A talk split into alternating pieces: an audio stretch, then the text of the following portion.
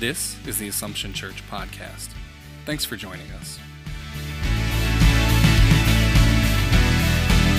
The dawn breaks, your mercies arise. Assumption Church is a Roman Catholic community under the care of the Franciscan Friars Conventual of Our Lady of Angels Province. It is a community of faith which is active in service, and its ministries bring the gospel message of peace, reconciliation, and love to Syracuse and all of Central New York. Your glory here among us, great is our hope. This week I had visitors from Toronto who had come with me, come to visit me for a few days. And one of the things I did with them was take them out for dinner, and in the appetizer portion of the meal, introduce them to chicken riggies and Utica greens. They were very, very excited to try these things out. And they said to me, "These are typical Syracuse dishes?" So, well, actually, no, they're Utica dishes. They're Utica greens and Utica chicken riggies.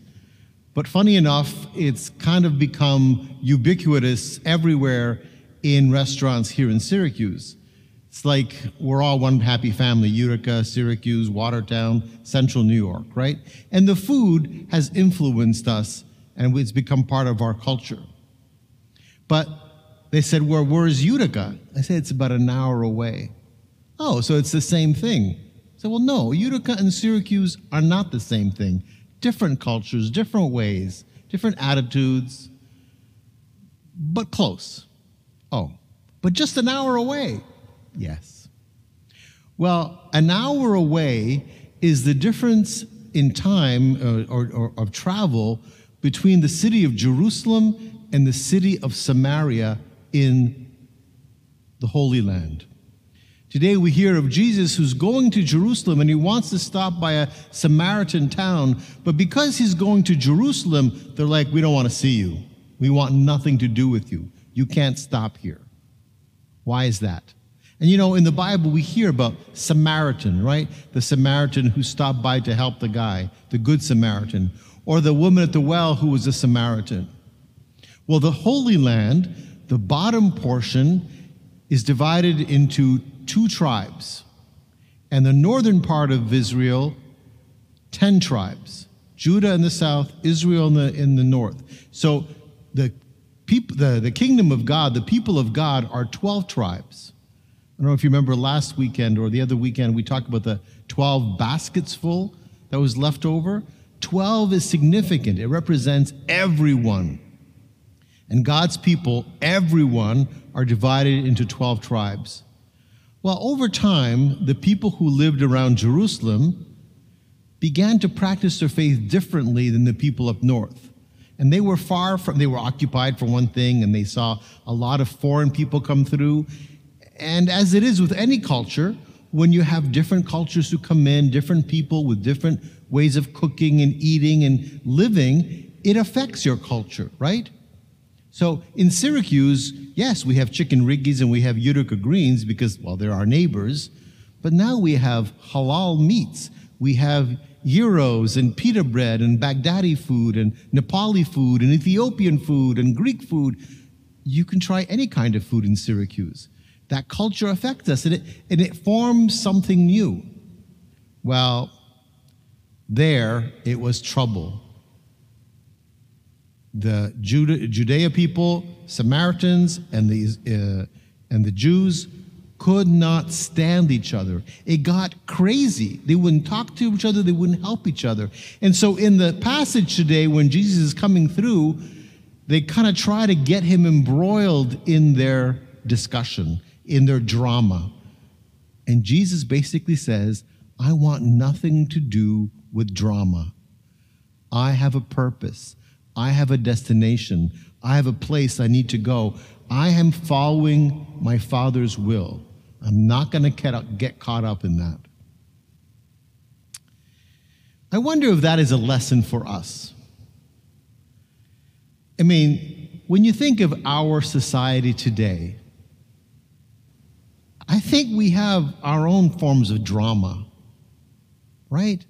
I mean, there's enough polarization in our U S society to hold up to the difference between Samaritans and Jews. They've got nothing on us, right? Think of Democrats and Republicans, pro-choice, pro-life, gun control, no gun control, gay rights, no gay rights. So many issues that become polarized, that create drama and really create animosity in our society. And for we who are Christians and Catholics, our path is to navigate that reality. We can't escape it. We have to deal with those issues. We have to deal with all of our issues as a society, but we have to do it in a way that reflects the fact that none of us is ultimately a Republican, and none of us is ultimately a Democrat. First and foremost, we are a child of God. And that is the most important identity. Not even a U S citizen is as important as being a child of God. Nothing else matters as much as that. And ultimately, we have to follow that path. Yes, nationality is important. Yes, political affiliations are important. Yes, our values and our morals and all that stuff, that's part of who we are. But we can't get bogged down in those things so much so that we lose our ability to encounter the other person with respect, with love, with kindness, with mercy and compassion. Ultimately, we have to be a little bit detached from the things of this life and be focused squarely on the Lord Jesus. As Vatican Two sometimes would say, we are to be in the world, but not of the world. But that's not easy, is it? Because we have our families and situations, and we have our challenges.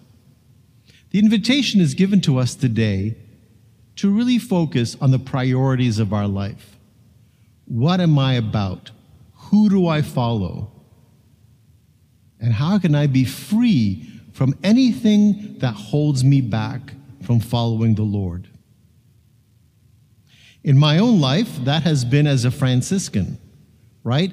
I'm from Montreal, and I joined the order. We had six, eight parishes in Montreal, and my hope was eventually one day I would be able to work and live in Montreal and be close to my family.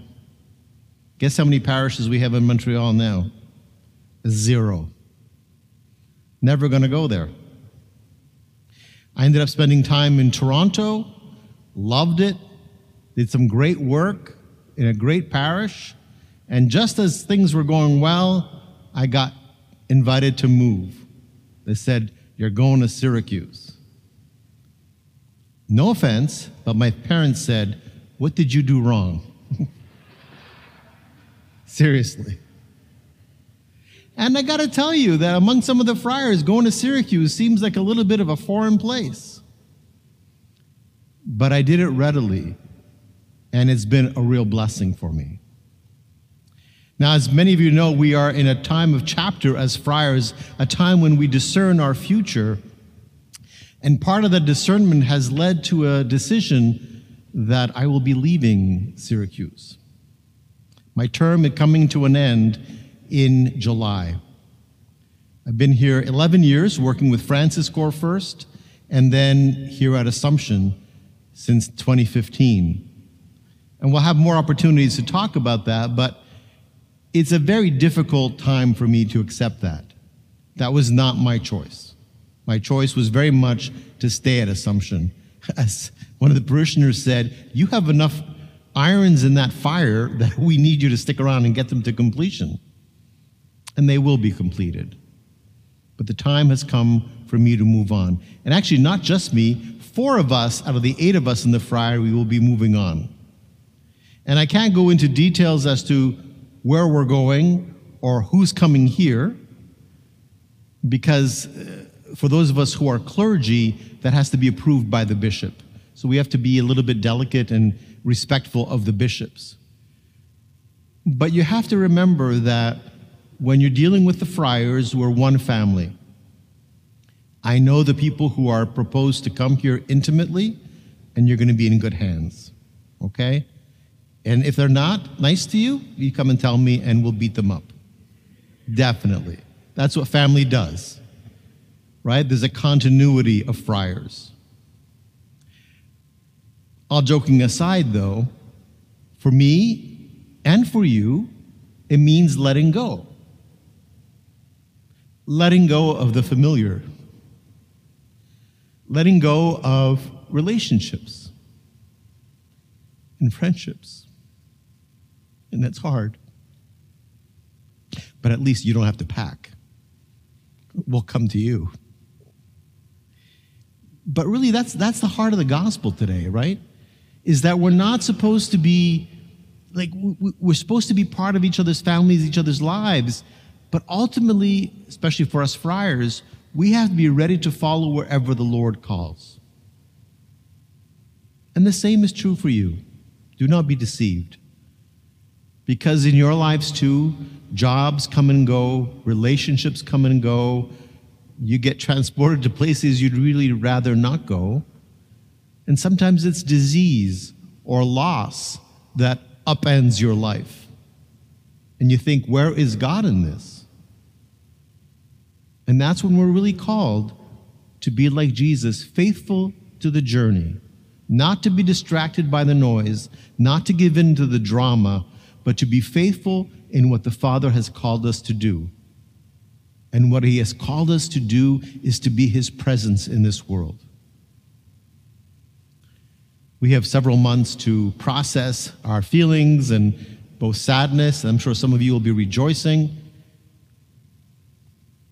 But for the time being, let us ask ourselves, how am I being called to move forward? And as I said last weekend and the weekend before, one of them might be by serving your parish and ministry. And we have those tables at the back with different ministries that are available. This is not my parish. It's not the friar's parish. It's our parish. And we also take responsibility for it. Together, each doing our part to follow the Lord Jesus. In you.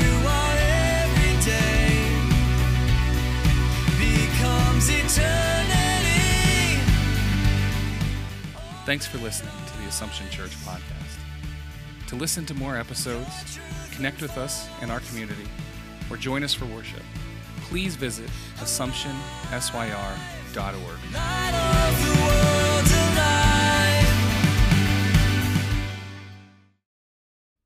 Hi friends, it's Adam from Assumption.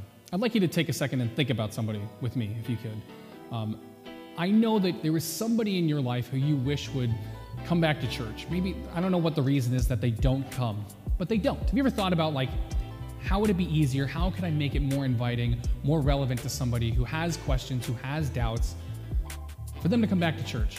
Think about that person. Now, what have we tried? We've all tried to invite them to come back to Mass with us, and if you're anything like me, you've, you've struck out a bunch of times. What I wanted to do is invite you to join us at eleven eleven at the Grotto to experience a relevant unpacking of God's Word through the Scripture in a way that is totally Catholic, but in a way that is easy for people to understand, where people can ask questions, have doubts, but still build community and dive deeper into a relationship with Jesus. We invite you to join us here in person at eleven eleven a m Sunday to experience what eleven eleven at the Grotto really is like in person, so it's even easier for you to invite that person you love to join us. If you have any questions about what it is that we're doing here at the Grotto to help reach people, I invite you to join us online and learn more by visiting our website, which is the grotto dot community. Or feel free to reach out to me through the Assumption website. Send me an email, send me a text. I'm more than willing to help talk to you. God bless.